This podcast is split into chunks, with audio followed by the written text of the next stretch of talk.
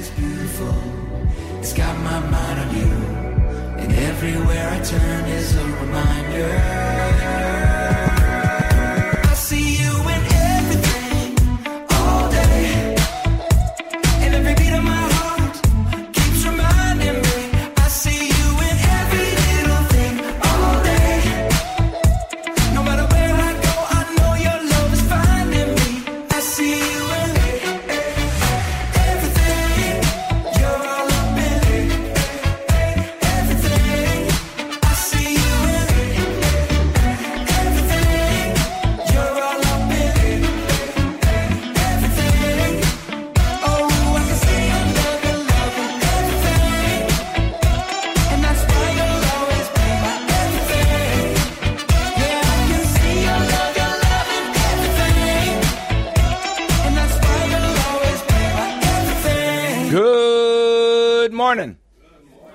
Welcome to Barah Ministries, an intimate local Christian church with worldwide impact.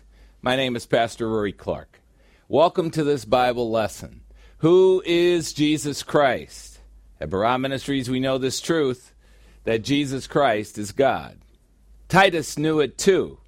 Here's what he had to say in Titus chapter 2 verses 13 and 14. He said, "Believers in Christ are looking for the blessed hope and the appearing of the glory of our great God and Savior Christ Jesus." Titus 2:14, who gave himself on the cross as a substitute for us to redeem us, that is to purchase us from the slave market of sin, to redeem us from every lawless deed, to, to help us to stop doing the wrong things, and to purify for himself a people for his own possession, a people who are zealous for good deeds. I love that.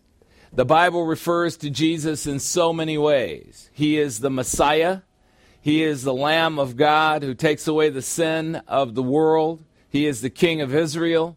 He is the Alpha and the Omega, the beginning and the end. That's the first and the last letter of the Greek alphabet. He is the great I am, the one who has always existed.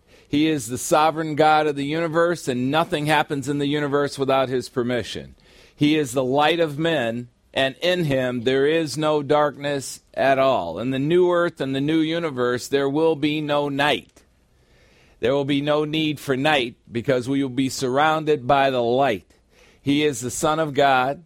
He is the Son of Man, and it is a pleasure and a blessing to worship the one and only true God. Well, why does Barah Ministries exist? At Barah Ministries, we make a difference by teaching the Word of God verse by verse from God's perspective and not from man's perspective. I was talking to a friend yesterday, excuse me, and her parents are steeped in systematic theology. And so, what does that mean exactly? It means that they are taking their direction from men, men who are running a cult and who are running an intellectual uh, an intellectual cult where they're looking down on everybody and thinking that they have the answers and nobody else does. Well, they don't have the answers because they don't look at the Lord Jesus Christ the right way. They don't know how to look at him. They don't see him the way he ought to be seen. That's what I, I asked the kids yesterday. What, what, what, what do you think about Jesus Christ? What do you, what do you see in him? They, I don't know. He wiped away our sins. You know, and that's pretty much what we think about him. We don't, we don't really have a, an accurate picture. But if I, if I said, hey, June, describe your friend Rory Clark, I mean, it would take her hours to stop describing this amazing person that she knows. Amen? But then we asked about the sovereign God of the universe who created us, and we got what? Two things to say about him. That's ridiculous, honestly. It's ridiculous, but that's the way it is. So, you know, I, I just hope that, you know, people stop worshiping men. I certainly am not worshiped here at Barah Ministries, and I would never want you to worship me, nor do I consider myself worthy of worship. If you like anything about me, what I hope you like is the fact that I'm willing to sit down every week and have the Holy Spirit tell me what to write, and then I come and tell it to you. That's what is worthy of praise, perhaps. But as far as me as a person, no different from you. Got a different spiritual gift, but no different from you, and in many cases, probably worse, because God always puts the worst people up front. So we're worshiping. Eh, we, we have this, you know, the, these parents who have this amazing viewpoint about what these men lied about and no clue whatsoever what the Bible says about the person that has saved them and created them and who they're going to be face to face with forever. You see how ridiculous that is? And that's what concerns me as a teacher. What concerns me as a teacher is I stand up here and I look at you and I'm wondering if you get this stuff that I'm talking about. Do you get how important this is? Do you get how this makes your life different? That's what I want to know. So we teach the Word of God from God's perspective and not from man's perspective. We are Christians. And we have a deep, intimate, and personal relationship with the Lord through the study of His Word. And as we study His Word, we learn His thinking. And as we learn His thinking, we start to know and to be able to anticipate what He wants from us. And we start to orient to it voluntarily. That's what's amazing. Why do we study the Word of God? First of all, it brings us happiness. We're always talking about people bringing us happiness. One of the things that men love doing is making women happy. We can't make women happy. You can't make anybody happy. Amen? Amen. Now, you better you better get about the business of making yourself happy, and that's a journey. That's a decision. But nobody in the outside of you is going to make you happy, but the word of God makes you happy. Psalm 119, 103 says it. Says what? How sweet are your words to my taste. Yes, sweeter than honey to my mouth. Amazing. The Word of God offers direction. Psalm 119, 105 says, Your Word is a lamp to my feet and a light to my path. The Word of God is better than money. Psalm 119, verse 72 The law of your mouth is better to me than thousands of gold and silver pieces. And the Bible is absolute truth, and it requires effort on your part to learn. So we implore you here at Barah Ministries to always compare what is taught here at Barah Ministries to what the Bible has to say. That's not just an invitation. That is a responsibility that Christians have. Be like the Bereans. We say that every week in our newsletter. Be like the Bereans who listened to Paul with joy and then went home and opened their Bibles and checked to see if what Paul was saying is true. Amen? You have the same responsibility. Who is God's enemy? It's Satan, whom God made the ruler of this world. One of the kids yesterday asked, Why did, when Satan made his mistake, why did he get cast down to the earth? Wow, what a great question. It's because that was his classroom to teach the angels how to worship the Lord. And so he just got confined to his classroom instead of having free roam of the universe. So, John chapter 12, verse 31, the Lord says, Now judgment is upon this world, and the ruler of this Satan, this world, Satan, will be cast out. He will be dethroned at a future time, and he will be thrown into the lake of fire. He will be the third character, the third creature that goes into the lake of fire the beast, the false prophet, and Satan. Satan enjoys making believers in Christ suffer, and his favorite instruments to make us suffer are family members. He attacks the mentality of those closest to us and gets them to turn against us. And there is nothing more painful than a betrayal from a family member.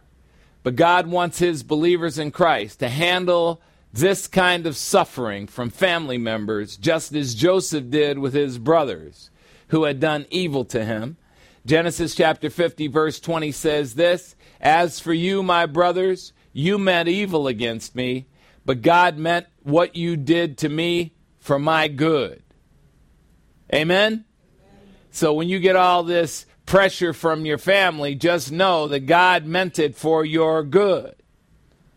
He did not mean it to hurt you. He meant it for your good because that's how you get strong. Because you can handle anything when you can handle the betrayal and the contempt of those who are closest to you. No matter what Satan does to us through family members or others, God will always work it together for our good, according to Romans chapter 8, verse 28. Today's Bible lesson the most important message in Christianity is the gospel message. The most important message in Christianity is the gospel message. Could somebody get that woman some water? What's wrong with you, girl? You're coughing up a lung. You need some water? Can somebody get her some water, please? yeah, and if that doesn't work, open the wine bottle. It relaxes your lungs. it does. Believe me, it does. I knew. You know, I knew. That, this is what God says. All right, Rory, no joke here. I'm going to give you this group of people. They're a bunch of winos. They're, you know, it's like, all right, God, I'll take whoever you give me. All right, well, so the most important message in Christianity is the gospel message. What is the gospel message? You hear the words gospel message regularly if you're part of Barah Ministries, but can you articulate what it is? The term gospel comes from British English and it means good news. The Lord and Savior Jesus Christ has good news for sinners.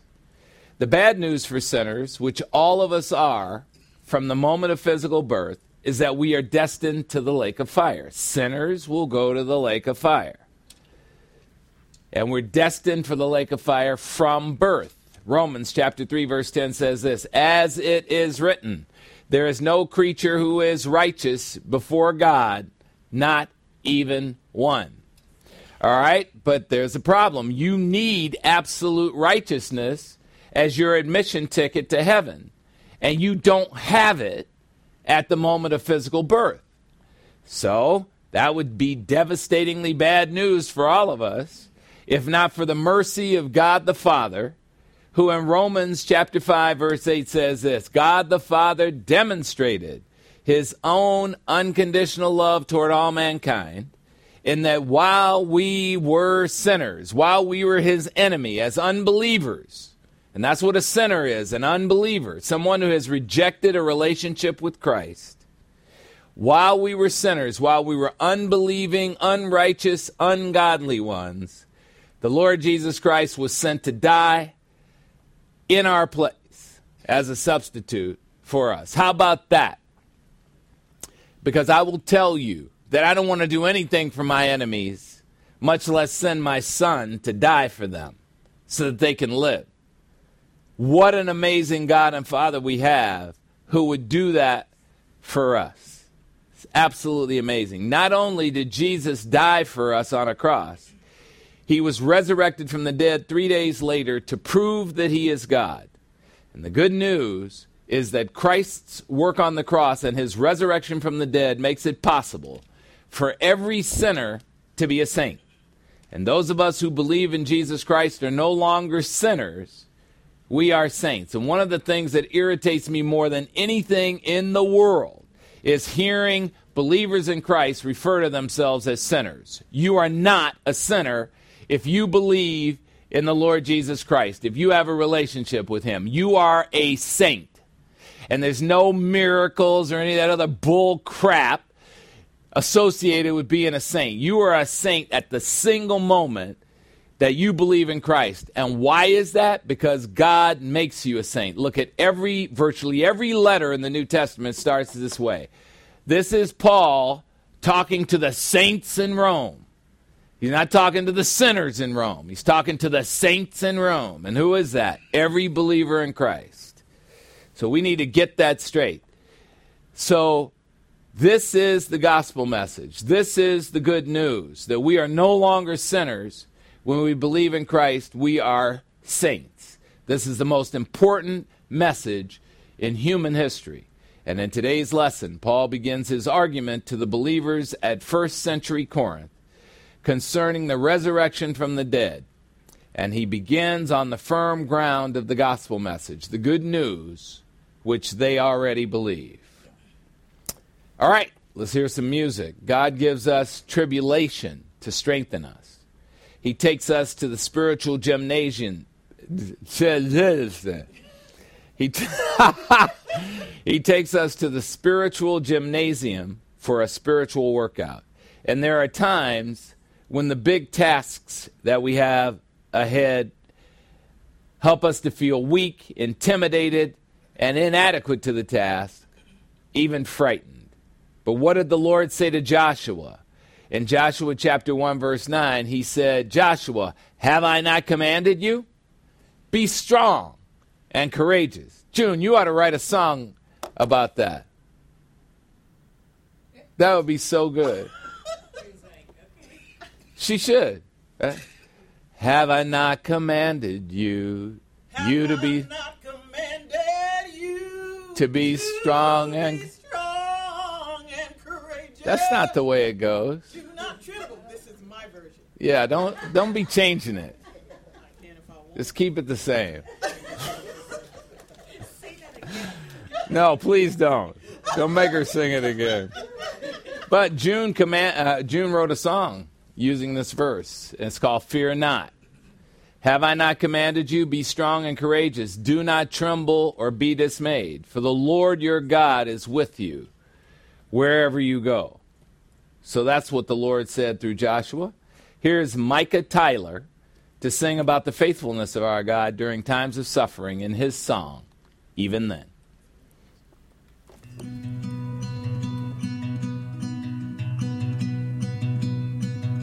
On the nights when the dark lasts a little bit longer.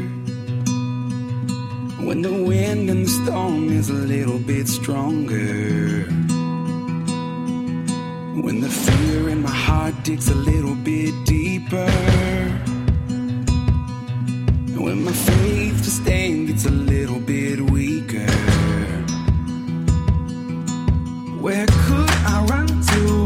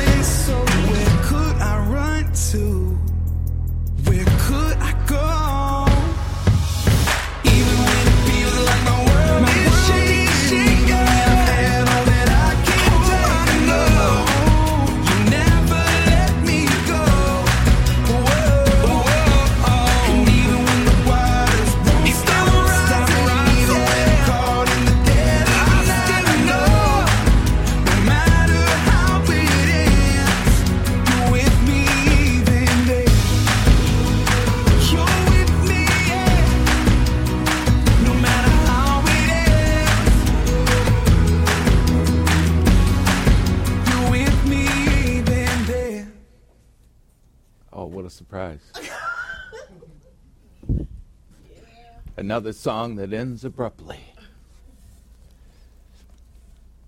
Let us pray. We're grateful, Heavenly Father, for the privilege of studying your absolute truth, the Word of God. Father, thank you for loving us in spite of the limits to our thinking.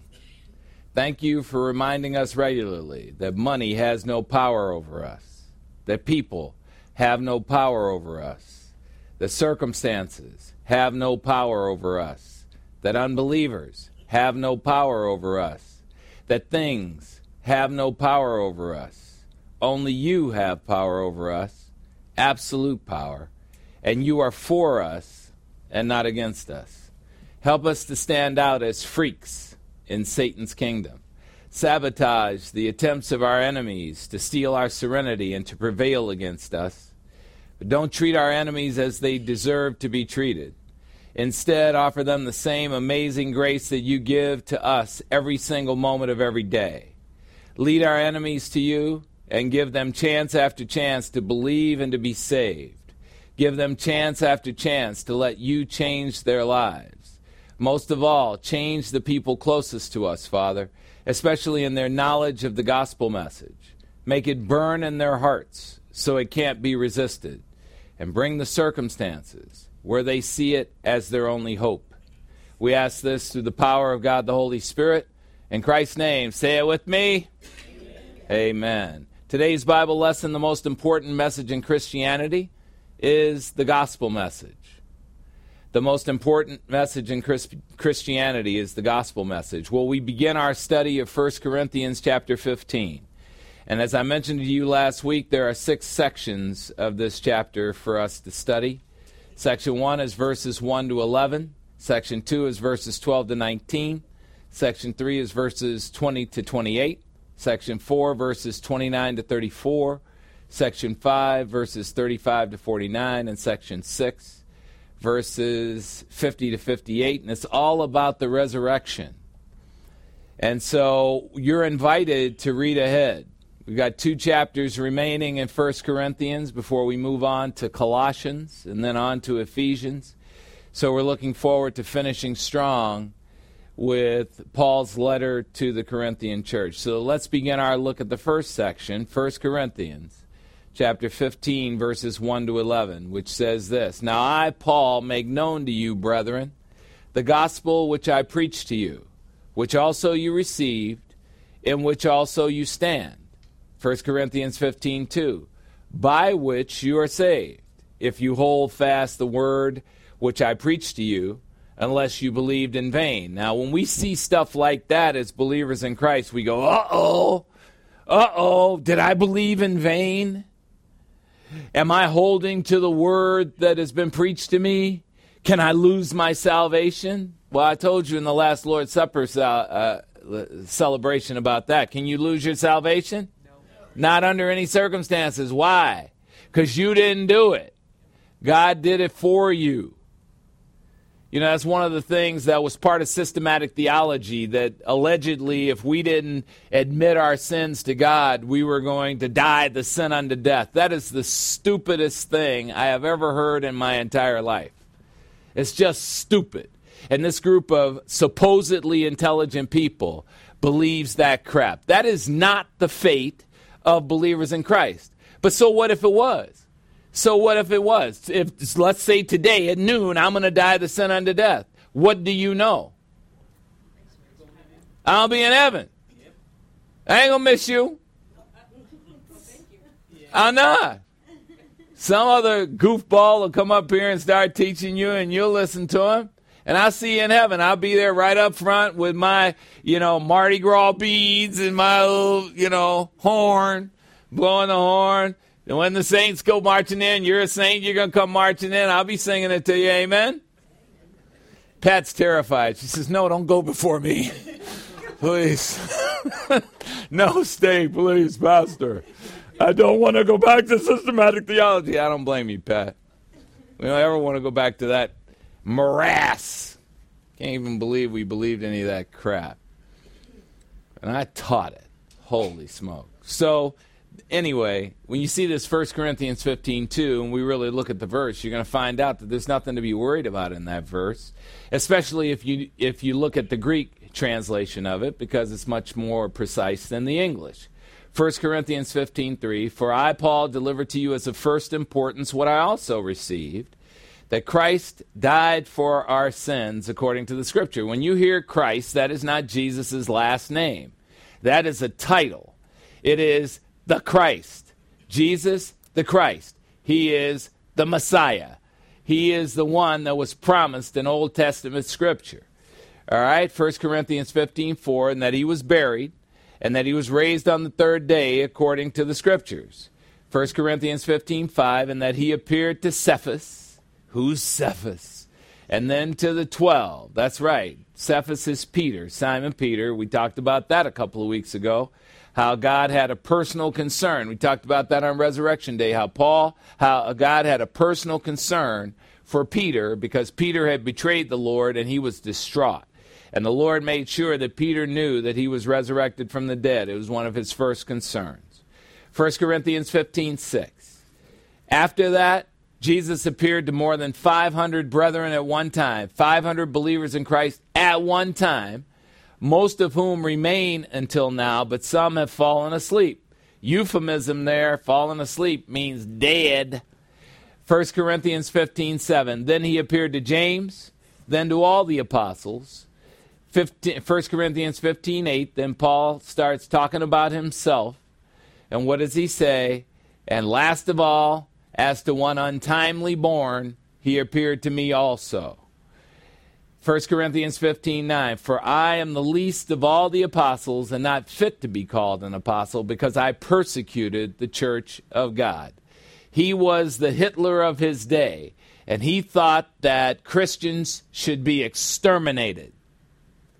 And he had a personal mission to make sure that all Christians were exterminated. You understand that? Dead, killed, men, women, and children. Biggest murderer of all time. 1 Corinthians 15:10. By the grace of God I am what I am, and his grace toward me did not prove vain. But I labored even more than all of them, yet not I, but the grace of God with me. 1 Corinthians 15:11. Whether then it was I or they, so we preached, and so you believe. That's the passage, the section of the passage that we're going to study today. Now, what is the issue Paul is addressing in this first section of the passage? Well, let's take a look at 1 Corinthians 15 12, and it'll tell you. Now, if Christ is preached that he has been raised from the dead, and he is raised from the dead, how do some among you Corinthian believers say that there is no resurrection of the dead? That's what he's addressing that there were people in the congregation who believe in Christ but thought there was no resurrection from the dead. That's a partial rendering of the gospel message. So Paul is addressing a group of believers who is influenced by their surroundings. Corinth is a Greek city and the wise men in Greece in the first century did not believe in the resurrection from the dead. There were a lot of philosophers there. And what, what, were they doing? Philosophizing. It's the same thing they're doing in the lake of fire today. They're in hell philosophizing and all up in their head and burning and weeping and gnashing of teeth in the lake of fire because they were so busy philosophizing that they didn't get to know who the, the Lord and Savior Jesus Christ is. Aristotle said in his philosophizing, there is an unmoved mover. Correct. What's his name? I don't know that part. Then you're not that smart. If you don't know that part, you're not that smart because the, the, the person's name is the Lord and Savior Jesus Christ. He is the unmoved mover, He is the still point of this turning world. He is at the center of the universe, running it. All things happen from the word of his power. So, as Paul addressed a group of men in Athens, many Athens is a, I think it's the capital of Greece, but many of them laughed at him for suggesting that the dead could be resurrected. Acts chapter 17, verse 22. So Paul stood in the midst of the Areopagus. Areopagus. You know, one of the things that I think you guys don't appreciate about me is how good I am with these words like Areopagus, how I actually took Greek, that I can read and write Greek, that I took six years of Latin and I know these words and I don't struggle with them. You know, I see, yeah, thank you. Go ahead. Yeah. No, really. And I, I see a word like what that it looks like Capernaum, and I know that the actual pronunciation of it is Kafer Nahum, the city of Nahum. Yeah, exactly, man. That's amazing. So anyway, I just thought I'd point that out because I was sitting there last night putting, huh? Start bowing down. No, oh, you don't have to bow down, but just you know, you guys are looking at that and you go, "What is Areopagus? Is that a horse? What is that? Areopagus. It's a place."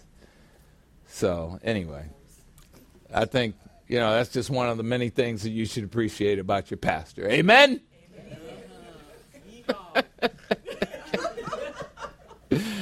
Oh God! I tell you, I don't get no respect.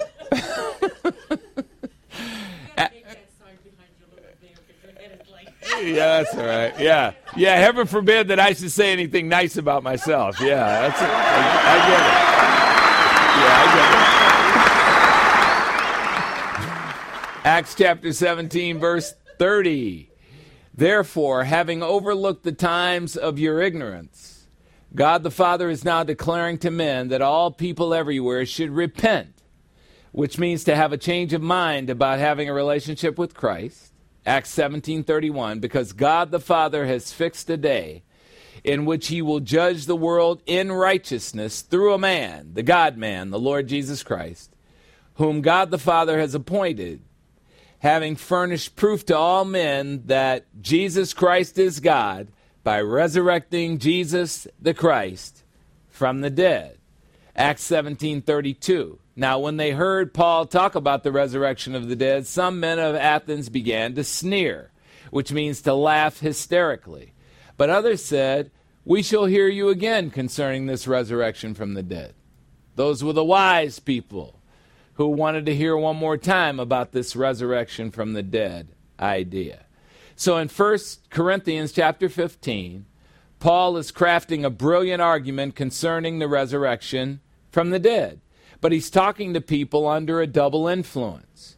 People under Paul's influence who are simultaneously being influenced by the world, the Greek culture of the times. Is it different today? Is it different for you? I think not. You spend two hours a week if you come to Barah Ministries in the spiritual realm, and you spend 164 six hours, 166 hours in the world, influenced by the world. Do you remember what I said to you on Resurrection Sunday? Of course you don't, so here's a reminder. Dying on a cross alone is not enough to make Jesus special. Put that up. Many people have been willing to die for a cause. Many people have been martyred. Only one man, the God man, the Lord Jesus Christ, 100% God and 100% man and one person forever, the Jewish Messiah, has been resurrected from the dead. That's what made Jesus special the resurrection from the dead. So if you miss that, there's a whole series of consequences to our Christianity that happens if Jesus Christ was never resurrected from the dead.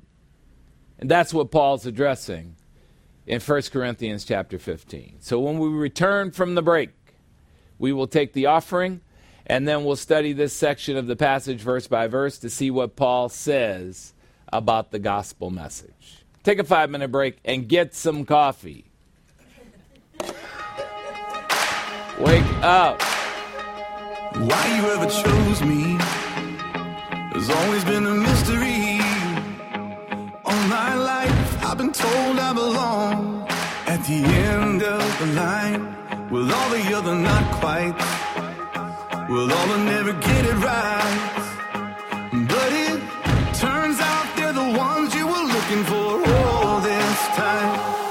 I'm just a nobody. Trying to tell everybody all about somebody who saved my soul. Ever since you rescued me, you gave my heart a song to sing. I'm living for the world to see. Nobody but Jesus. I'm living for the world.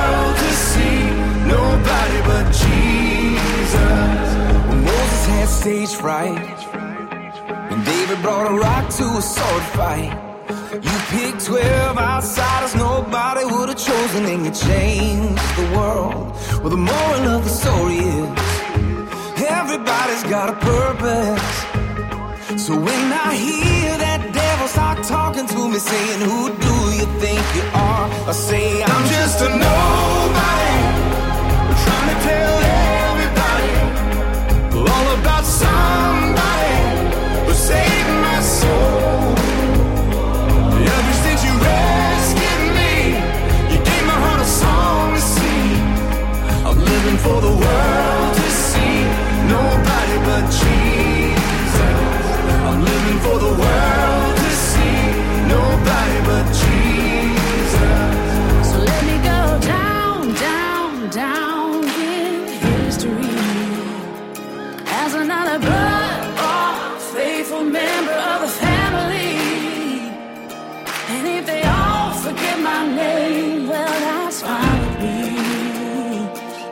for the world to see. Nobody but you.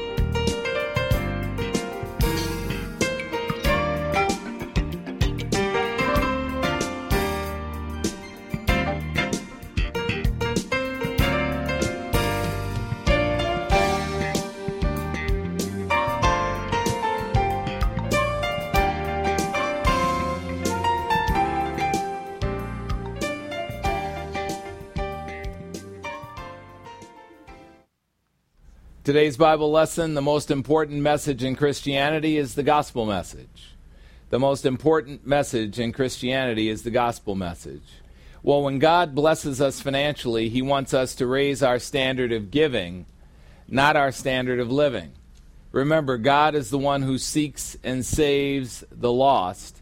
They don't seek Him. Romans chapter 3 verse 11 says this, there is no creature who understands God or any divine thing. There is no creature who seeks a relationship with God. So if you have a relationship with God, just understand that you didn't seek him, he sought you. Wait, what? No. We don't seek God. God seeks us. Luke chapter 15 verse 4 says this, what man among you if he has a hundred sheep and has lost one of them, does not leave the 99 in the open pasture and go after the one which is lost until he finds it. The Lord Jesus Christ is the shepherd, and his creatures are the sheep. Now, what does the shepherd do for the sheep who are not seeking a relationship with him? Luke chapter 19, verse 10 says this For the Son of Man has come to seek and to save those who are lost. Luke chapter 15, verse 7. If I, the Lord Jesus Christ, tell you that there will be more joy in heaven over one sinner, an unrighteous, ungodly unbeliever who repents, who changes his mind about having a relationship with Christ, than over 99 righteous persons, believers in Christ, who need no repentance. Keep on being generous so that Barah Ministries can pass along the gift of the gospel message to the unbelievers whom God brings to this ministry. Let's welcome up Deacon Denny Goodall with one of his always inspiring offering messages.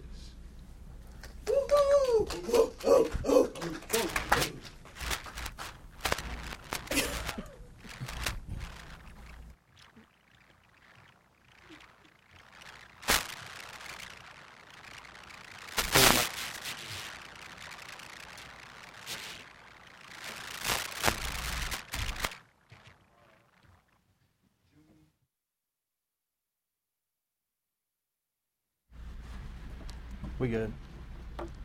Good morning. Good morning. My name is Denny Goodall, and I'm blessed to be a deacon for Barah Ministries.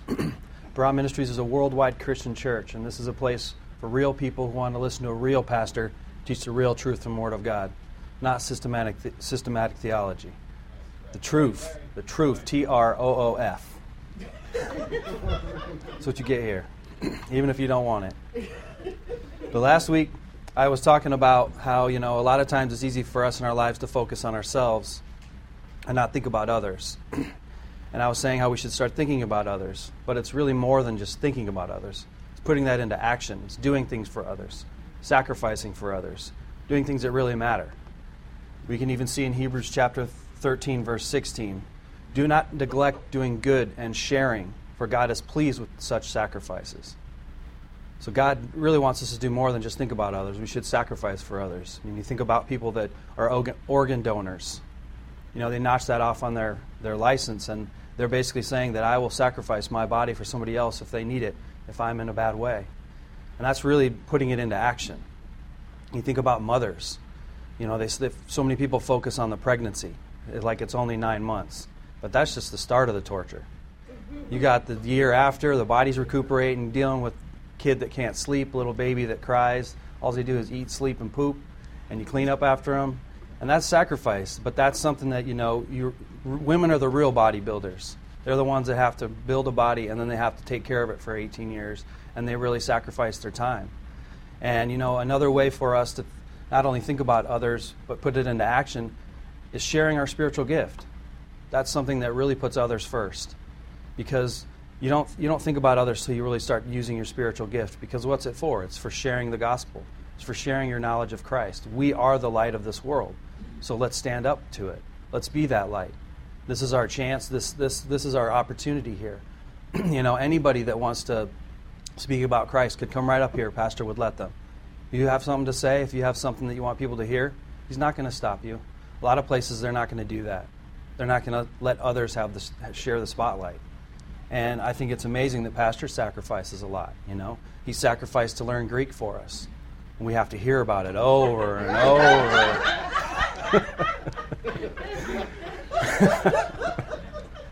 apagayo, uh, whoever, whatever you're trying to say. You know, I'm trying to read Greek.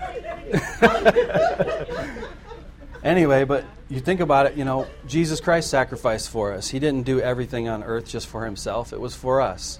And that's what Pastor does. He, he does it for us. So I think we should all do everything for everybody else and think about them just daily. Like Pastor said, when we're praying, pray for others.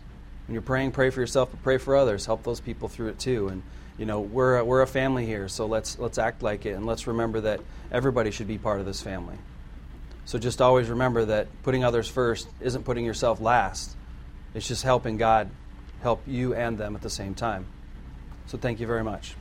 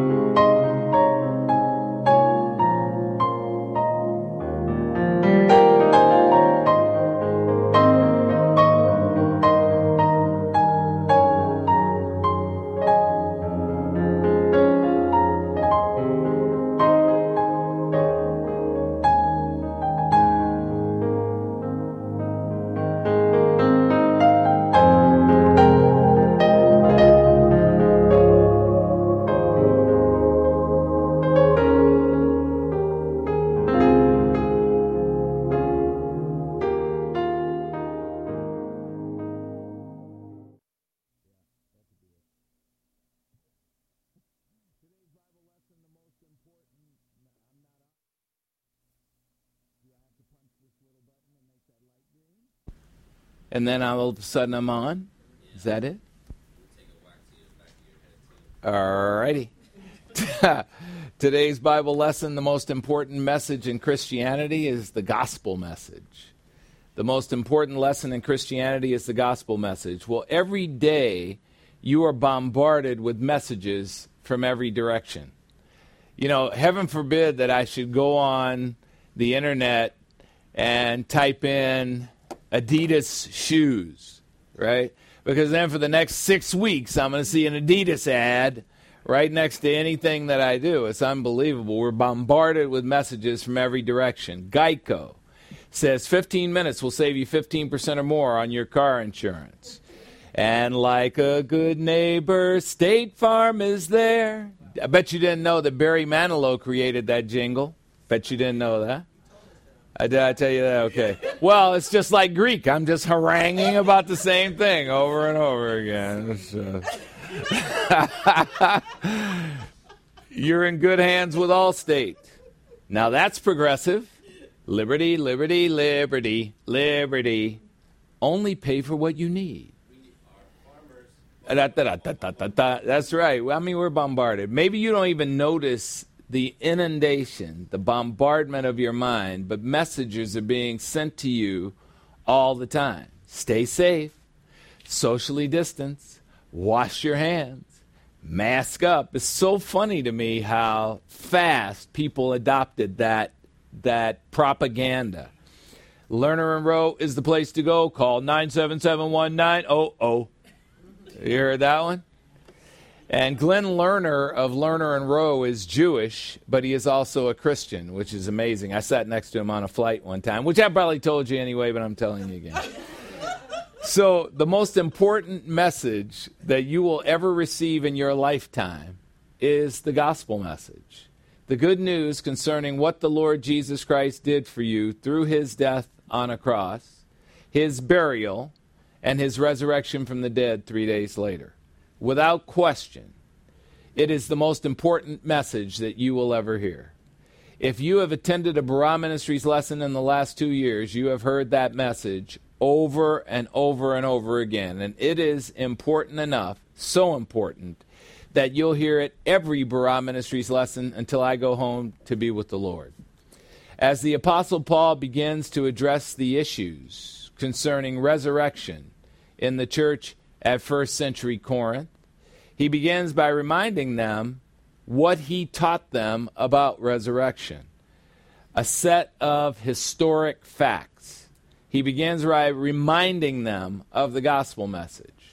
1 Corinthians chapter 15 verses 1 and 2 it says now I Paul make known to you brethren and brethren is a reference to the believers in Christ in the church at first century Corinth whenever you hear the word brethren the person who's talking is addressing believers in Christ the gospel message I preached to you in the past, which gospel message you also received, you accepted it as true and you believed, in which gospel message you keep on standing in the present, with the result that you have an absolutely certain future.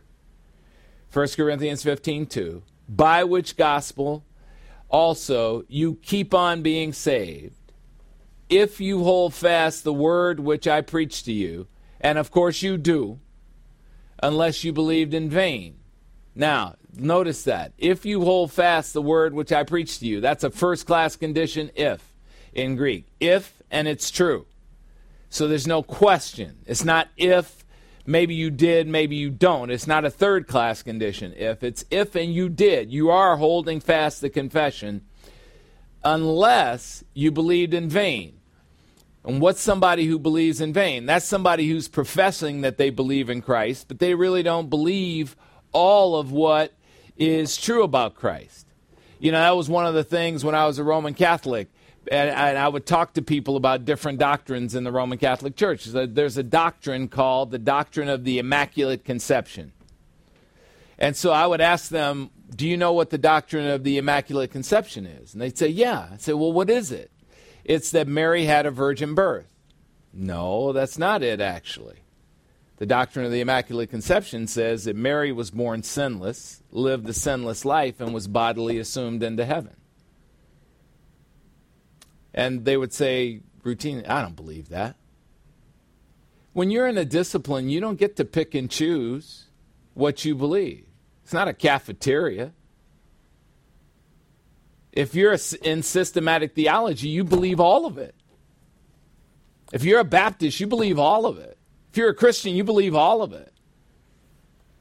Why? Because you're, you're saying with your life, all of this is true. That's what I'm doing with Christianity. I believe everything in the Bible is the truth. If I find out it isn't, just one thing, I'm done. You can get to pick and choose. I don't, I don't really like that one. And that's how religions get started. You know, people say, well, I'm in this religion, I don't really like that, so I'm going to make my own religion and I'm going to make the rules what I want them to be.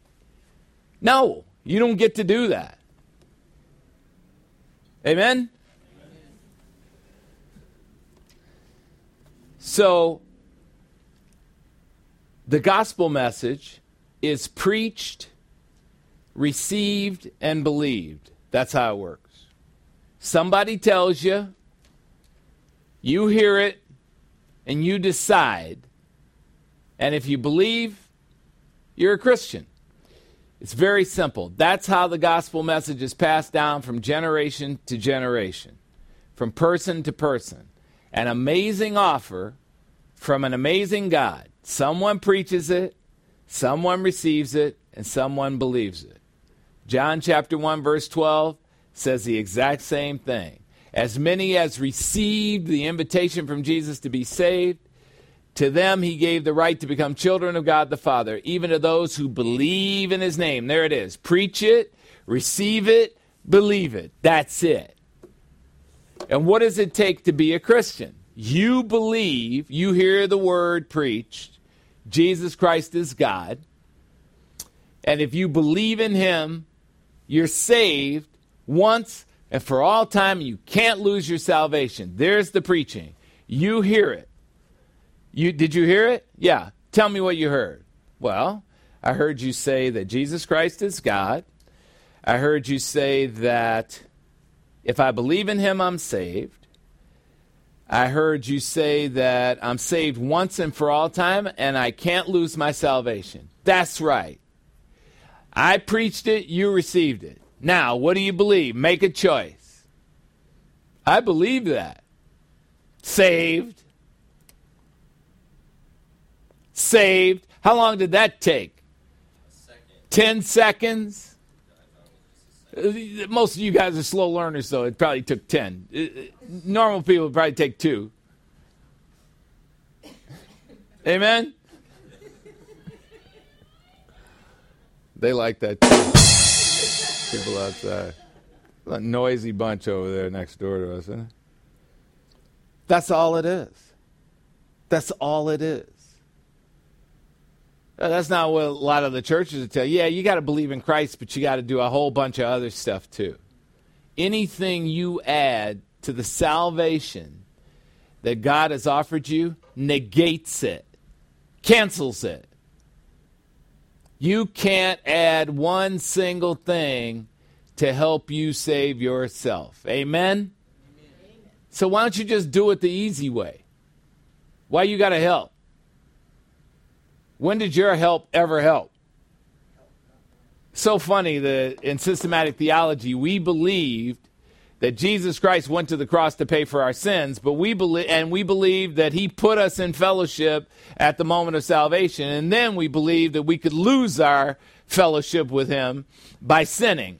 Well, then what the hell did Jesus Christ go to the cross for? He went there to pay for every sin we'd ever commit, past, present, and future. So why are we bringing up our sins again? Why? Because that's what we love doing. We love rejecting the truth. We love rejecting God. And we love embracing man made crap that is Satan inspired, that is designed to take away our serenity. What is, why would you worship a God who would give you salvation and then take it back because of something stupid you did? Why would you worship a God like that? How is a God like that worthy of being worshiped? He is not. Because he's no different than a human being. That's what human beings do. They give you their love, and then the minute they find out that you're human, the minute you make a mistake, they re- wrench their love away from you. What's special about that? There's nothing special about that. Get three words in your head when you're in a relationship, no matter what. Or stay out of relationships. Amen? Because we got a no matter what God. No matter how big a douche you turn into, he's on your side. the chief douche just spoke.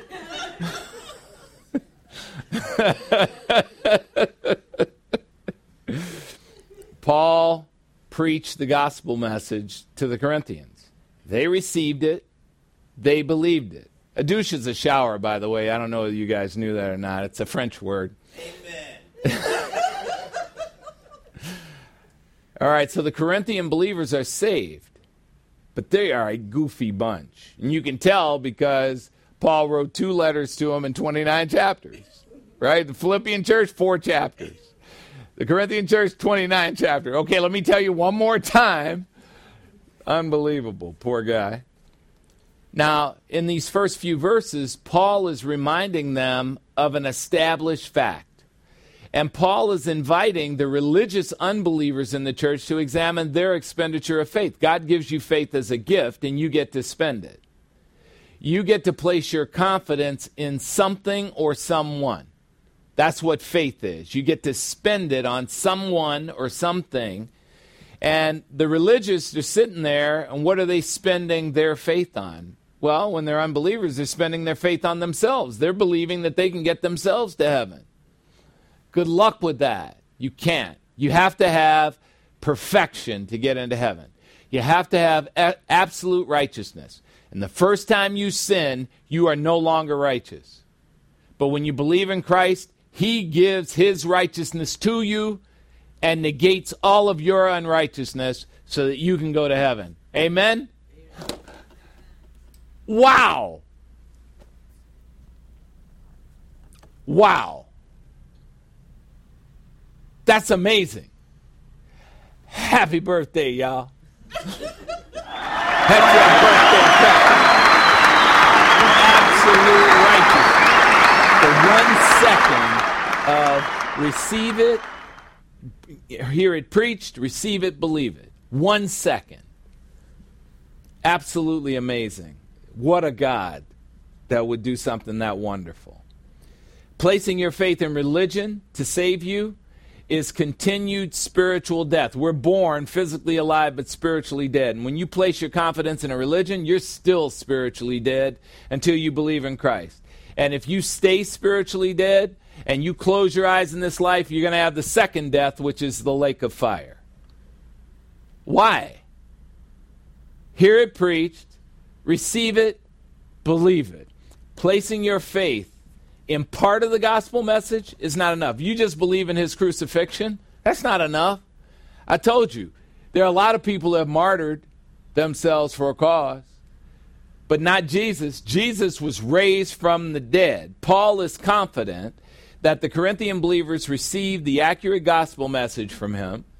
He is confident that they believed in Christ, the one who has been resurrected from the dead, and now they're having a dilemma about whether the dead can be resurrected because the Greek philosophers told them to doubt themselves. Paul was not confident that the Corinthian believers were clear on the whole subject of the gospel message, so he's going over it with them. What is the gospel of salvation? At Barah Ministries, you hear it every lesson. Here it is, 1 Corinthians chapter 15 verses 3 and 4. I Paul deliver to you Corinthian believers as of first importance the gospel message I also received from God that the Christ, the Messiah, is the one who died for our sins according to Old Testament scripture, 1 Corinthians 15 4, and that he was buried, and that he was raised from the dead on the third day, according to the Old Testament scriptures. The Lord Jesus Christ, through his death on a cross, paid for sins, through his burial, the transition to resurrection, and then through his resurrection from the dead, proved his deity and is vindicated from the accusation that he is a criminal worthy of the worst death in human history crucifixion. He did not deserve that death. 1 Corinthians chapter 15 verse 5 and after his resurrection from the dead the Christ the Messiah appeared to Cephas which is Simon Peter's Aramaic name then to the 12 a term for the apostles 11 minus Judas Iscariot the betrayer. They were in just slang in slang called the 12 now how did Paul get the gospel message if Paul is giving the gospel message, you know, back here in, in verse 3, put that up. He says, I delivered to you as of first importance the gospel message I also received from God. Well, how did he receive it? Let's take a look at Galatians chapter 1, verses 11 to 24. Here's what he says He says, I, Paul, would have you know, brothers and sisters in the Galatian region, that the gospel which was preached by me is not from a human intervention. I didn't get it from religion. I didn't get it from man-made stuff. Galatians 1:12. I neither received it from man by hearing preaching. I didn't get it from there. Nor was I taught it by man. I wasn't instructed by human beings. I received it through a direct revelation of Jesus Christ. What was the direct revelation? He was killing people in the area he was in, and it wasn't good enough for him. He wanted to completely wipe out the Christian church. So he got thirsty, and he went to the high priest and he says, I don't want to just do it here. I want to go over into a foreign area and I want to kill the Christians over there too. Can I have the paperwork? And they gave him the paperwork. It'd be the equivalent of him killing people in the United States and say, This isn't enough. I want to go across the pond to Europe and I want to kill the European Christians. That's what he was doing. And as he was galloping off down the road to Damascus, he got knocked off his high horse.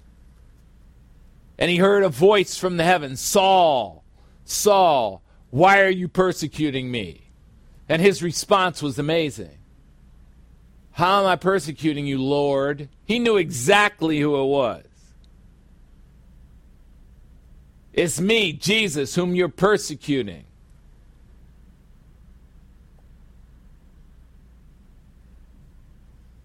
Now, that was a surprise to Paul, but it wasn't a surprise to the Lord because the Lord knew before he placed Paul in his mother's womb that this was going to be the guy who wrote two thirds of the New Testament. Amen? God's smart.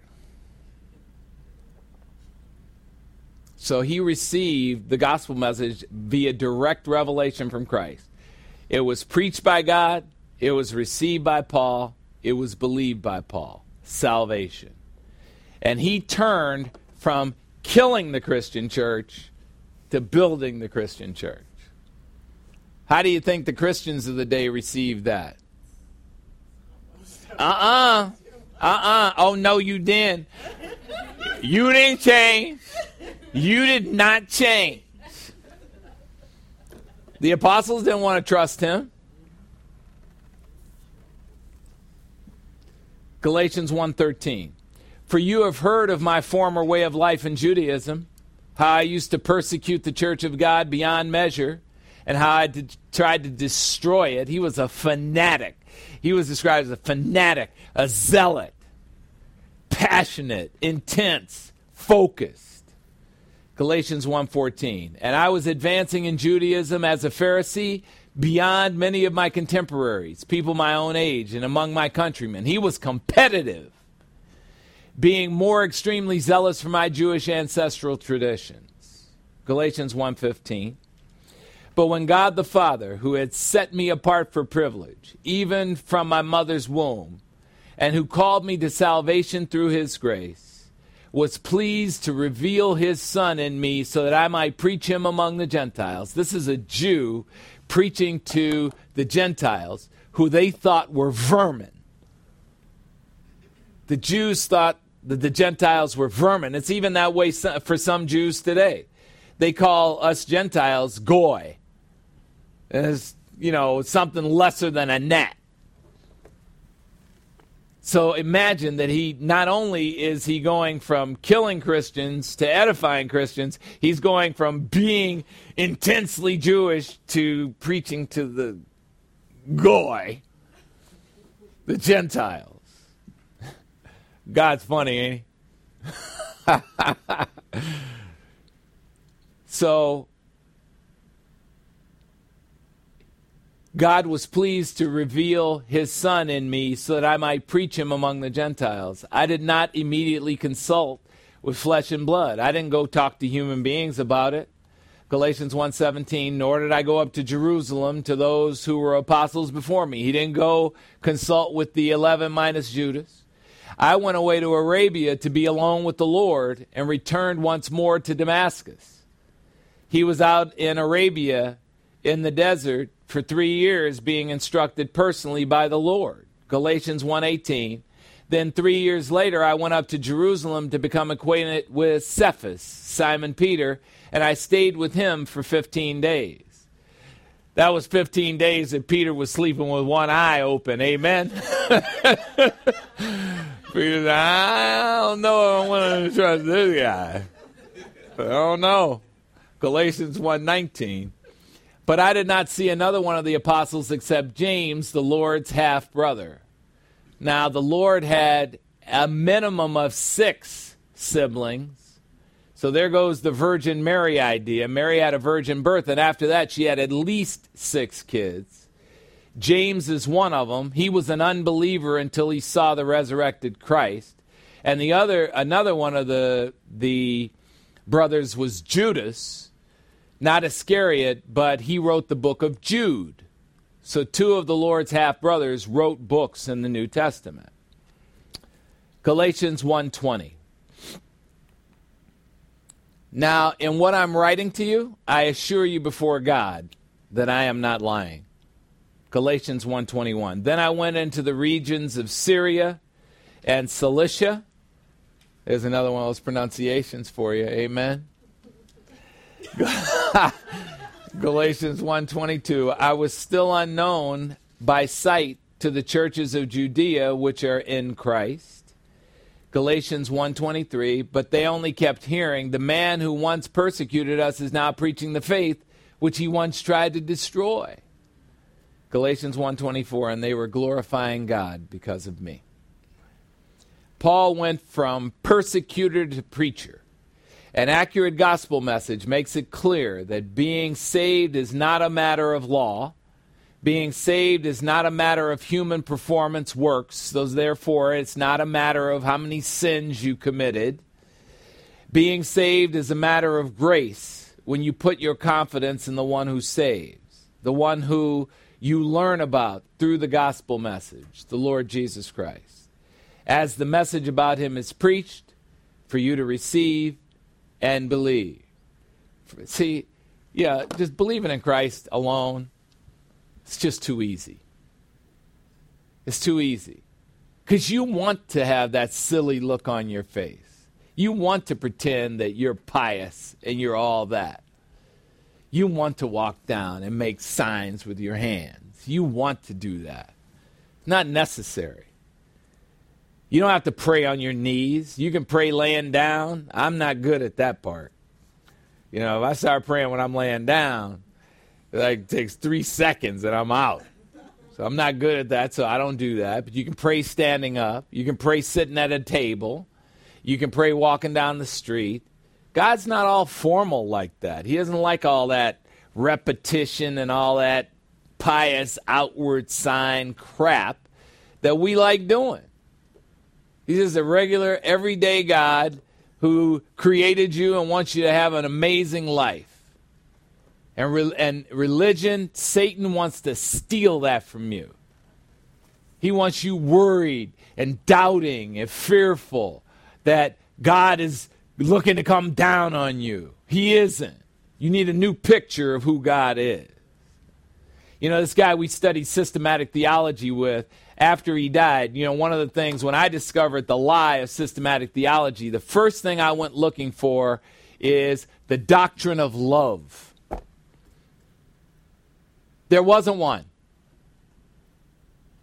See, because the only, the only way you could pull it off to tell somebody that God was conditional is to not teach unconditional love.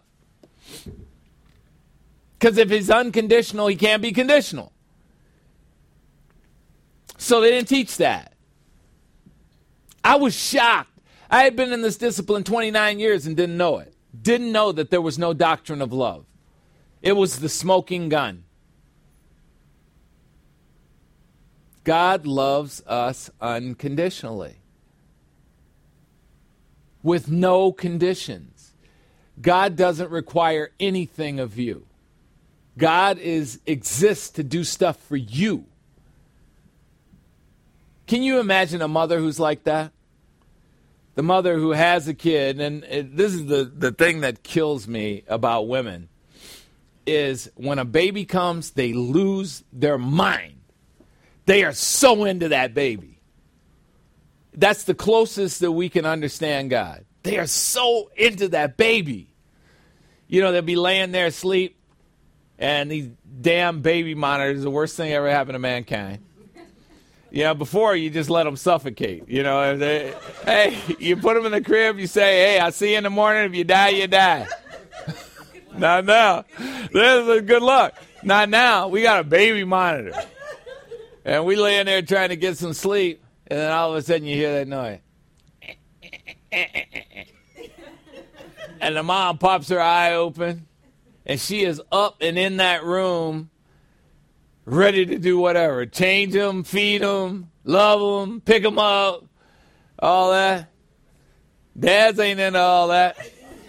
Right? Dad say, baby, they hear the baby. And the wife hear, hey, honey, the baby's crying. I ain't got no milk for him. You know, you got those things. You, I don't know. That's us. That's us. Smart woman gets a bottle real fast. It hits the guy in the head with a bottle. Here, here's a bottle. Stick it over there. Feed him. that love that that mothers have for their kids, and I'm not saying every mother loves their kids that way because that's not you know that's not true, but just generally speaking, that love that happens, you carry something inside of you for nine months and it's out, and you're looking at it even when the baby's in the womb, listen to how women talk about the baby in the womb. Oh, I can't wait to meet little Peanut. oh my God. This kid is going to be a human terror. Let me tell you how they really are. Oh, I can't wait to see little Peanut. That's how God is with us. He just loves us so much. And all he's thinking about is our welfare and what he can do to put us in the best position to be the best version of ourselves. And there's tribulation with that. He's not he's not milk toast. He's not going to powder puff your butt all the time, but he loves you so much. And moms are the closest thing that we can see to understanding how deep that love is. It's amazing. So that's what he feels for us. So Paul went from persecutor to preacher.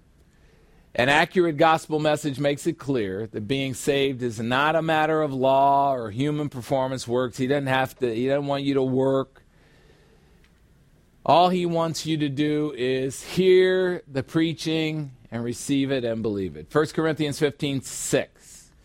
So after his resurrection from the dead, the Lord appeared to more than 500 brethren, brothers and sisters who are believers in Christ, at one time.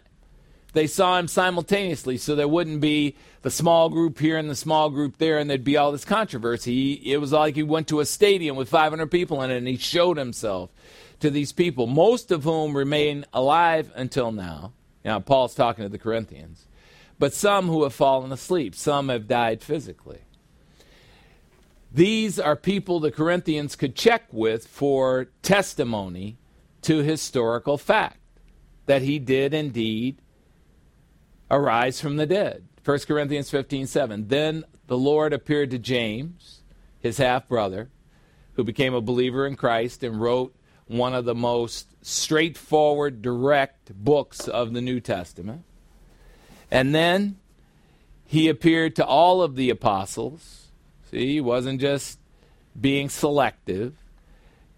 1 Corinthians 15 8. And last of all, as if to one untimely born, as if to an aborted fetus. That's what the Greek says. As if to an aborted fetus. That's Paul describing himself.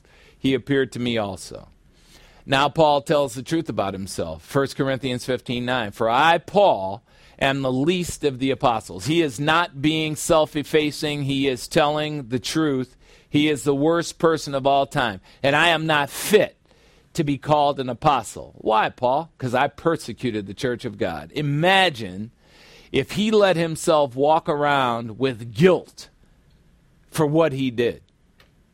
And he did not have guilt for what he did. He said, Forgetting those things which are behind and reaching forward to what lies ahead, I press on to the mark for the upward call of God in Christ Jesus. I'm not going to think about that. It's done, it's the past. There's nothing I can do about it. I'm not going to keep bringing it up and bringing it up and bringing it up. So different from most human beings who just want to keep going back to the past and revisiting the poison. Let me drink that poison one more time. Let me think about one thing I screwed up one more time. And let me drink that poison again and again and again. Why? Forget it. Move on.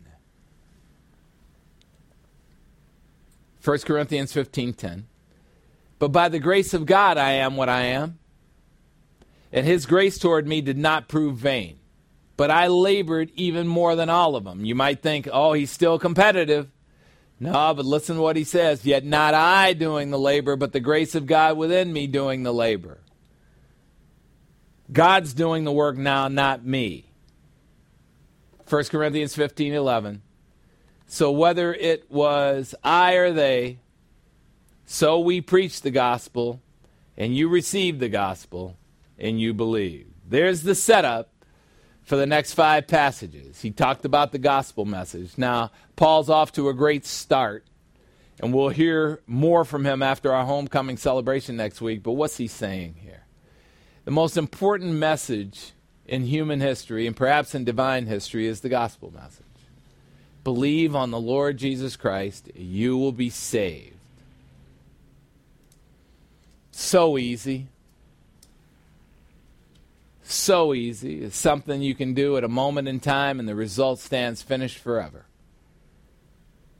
You never have to think about it again. But you do because I keep bringing it up. Because this is something that I don't want you to forget. So, the closing moments of our lesson today are a reminder that God wants you. And what he wants from you is that you make the most important decision of your life. And in our slide, at this part of the lesson, there's a, a Chinese woman standing in Times Square with a sign about Jesus. It's one of the most amazing sights I have ever seen in my entire life because, generally speaking, China is an atheist country. And here this woman is, Chinese, from China, not atheist, but a believer in Christ, with a sign that has a lot of accuracy on it. And what she's saying is God wants you. God gave you an amazing ability from the moment of birth. He gave you volition, the ability to choose. You can make your own decisions. You have the power of free will, you have the power of choice. So, what do you choose to believe about God? Well, many people have beliefs about God. According to the world, a belief is an opinion or a conviction or a confidence in the existence of something that does not seem provable. Yet everything with God is provable. There is no need to have blind faith with God. He reveals himself in ways that make sense to human beings. And if he didn't, what kind of God would he be? What would make him worthy of our worship? And the answer is nothing. But here's what Romans chapter 1 verse 20 says. Since the creation of the world, the Lord Jesus Christ's invisible attributes, his eternal power, and his deity have been clearly seen by all mankind, being understood through everything that has been made in the entire created universe so that all mankind, especially unbelievers who practice ungodliness and unrighteousness, are without excuse in the matter of knowing God. Satan, the enemy of God, prefers that we have beliefs because he knows that there is a big difference between beliefs and truth. Only when your beliefs and the truth are the same are your beliefs significant. Satan hates the truth. Why? Because he can't handle the truth. Do you choose to believe Satan or do you choose to believe God? what many people believe is that they can impress God so much that he will let them into heaven because of their good deeds and religious practices. So they give money to beggars, they give food to the homeless, they're actively involved in community projects, they generously donate their time, talent, and treasure to charitable organizations, they give back You've heard that term give back used countless times. People who give back usually are convinced that they are good people, impressive to God because they give back. Many think they are so good that after they die, God will reward them by letting them into heaven for their good deeds. The Bible, the owner's manual for life, tells a completely different story. Titus chapter 3 verse 5 says this: the Lord Jesus Christ saved us, believers in Christ, not on the basis of deeds which we have done in self righteousness, but according to his mercy, by the washing of regeneration and through renewing by God the Holy Spirit. Ephesians chapter 2, verses 8 and 9 say this for by God's grace you have been saved through faith in Christ for salvation. And that grace and that faith and that salvation are not from the source of yourselves, it is the gift of God. So being saved is not a result of your works, not a result of deeds you have done in self righteousness, so that no one may boast about saving himself. The Bible directs all mankind to let God do the saving. One thing you would never want to do is put the burden of your salvation on your own back. So if you can't get into heaven doing good deeds, what is the truth about how to get to heaven? What is the truth about how to get God to let you in heaven? The one way to get to heaven, the only way to get to heaven, is through the Lord Jesus Christ. Ju- John chapter 14, verse 6 says this Jesus said to the doubting apostle Thomas, I am the way to salvation. I am the truth through the Word of God, and I am the resurrection life, eternal life. And no one comes to God the Father in heaven but through believing in me. Of course, during the gospel message, we would get interference, wouldn't we? Amen? The Apostle Paul describes this amazing Messiah, the Christ, in 1 Corinthians chapter 15, verses 3 and 4. I, Paul, delivered to you as of first importance the gospel message I also received from God that Jesus Christ died for our sins according to the Old Testament scriptures, and that he was buried, and that he was raised from the dead on the third day, according to the Old Testament scriptures. When you choose to believe that Jesus Christ is God, it is much more than a belief, it is the absolute truth. When you choose to believe that Jesus Christ is the only way to heaven, it's more than a belief, it's the absolute truth. So, how can you get to heaven when you close your eyes in this life? Romans chapter 10, verses 9 and 10 say this If you confess with your mouth Jesus as Lord, that he is God, and if you believe in your heart that God the Father raised him from the dead, you will be saved. Romans 10:10 10, For with the heart a person believes resulting in the imputation of absolute righteousness by God, which is your admission ticket to heaven. And with the mouth a person confesses admitting faith in Christ alone, resulting in salvation. So, wise to let God save you because once God does something, it can't be undone. And God never changes his mind. So heed the warning in John chapter 3 verse 36. He who believes in the Son has the resurrection life right at that moment. But he who does not obey the command to believe in the Son will not see the resurrection life. Instead, the wrath of God, the lake of fire, abides on him. Or the warning in Matthew chapter 13 verses 40 to 42. So just as weeds are gathered up and burned with fire, so it shall be at the end of the age. Matthew 13:41. The Son of Man will send forth his elect angels, and they will gather out of his kingdom all stumbling blocks, unbelievers, and those who commit lawlessness, unbelievers. Matthew 13:42. And the elect angels will throw unbelievers into the furnace of fire, and in that place there will be weeping and gnashing of teeth. Do you want to make the most important choice of your life? Have a great eternity by doing what is suggested in Acts 16:31. Believe on the Lord Jesus Christ and you will be saved, you and everyone in your household who also believes. John chapter 3 verse 17. God the Father did not send God the Son, the Lord, who took on human form as Jesus the Christ, into the world to judge the world. But God the Father sent God the Son into the world that the world might be saved through him. Take the free gift of eternal life right now. There is no time to waste. God wants you. So why bother working for your salvation with good deeds when it's a free gift? Let the Lord Jesus Christ work at the cross, give back to you. Make the right choice. All right, let's close with a song. We've all heard Romans chapter 8 verse 1. There is now no condemnation for those who are in union with Christ Jesus. That's all believers in Christ. So as believers in Christ, we breathe a big sigh of relief. then in Romans chapter 8, verse 34, the Apostle Paul asks an interesting question Who is the one who condemns? And the answer is Jesus Christ. Wait, what? Well, here's what the verse really says. Romans 8:34. Who is the one who is qualified to condemn? Christ Jesus is the one. Why? Because he was sinless. The one who died on the cross.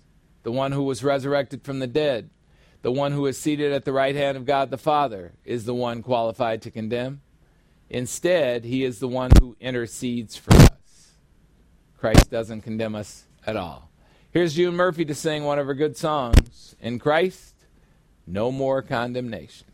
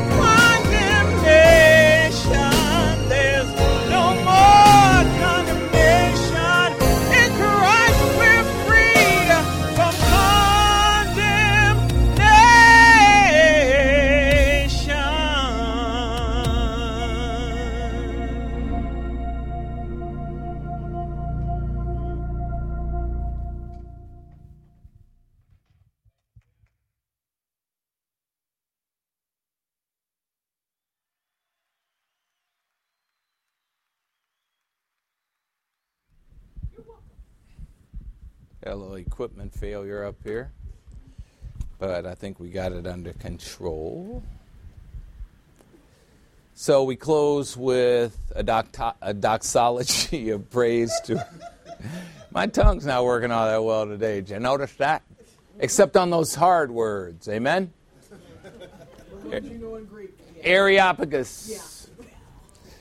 So we close each week with a doxology. Well, what is a doxology? It's biblical words containing praise to our Almighty God. And this week we start with Philippians 4 6. Stop worrying about anything. If you want to do something instead of worrying, pray. Stop worrying about anything. Instead, in everything by prayer and petition, with an attitude of thanksgiving, let your requests be made known to God the Father. Philippians 4 7. And the peace of God the Father, which surpasses all comprehension, will guard your hearts and your minds, flooding your souls with peace. You who are in union with Christ Jesus. Jude 124, now to him who is able to keep you from stumbling, that Lord Jesus Christ, the one who is able to make you stand in the presence of his glory blameless and with great joy. Jude 125, to the only God our Savior, through Jesus Christ our Lord be glory, majesty, dominion, and authority before all time and now and forever. Let us pray. Almighty God and Father, we thank you for giving us your word. And we mean that in more ways than one. You give us the word of God, but you also give us promises that you will fulfill. And although we don't always understand everything that's going on in our circles and we wish things were different, we know that you work all things together for good, and we just thank you for that. We thank you for foreknowing us, for predestining us, for calling us, for justifying us, and we wait eagerly for the day when you will glorify us. We wait eagerly for the day when your Son will come and meet us in the clouds in the air, and we'll get our resurrection bodies and forever be with the Lord. And until then, keep our spiritual eyes open to the opportunities that are in our periphery to welcome people to the gospel message who are unbelievers and to welcome people who are believers in Christ to learn the Word of God so that they can get to know you and the whole triune Godhead intimately. We ask this through the power of God the Holy Spirit in Christ's name. Say it with me. Amen. Amen. Thanks for coming, thanks for watching, and thanks for listening.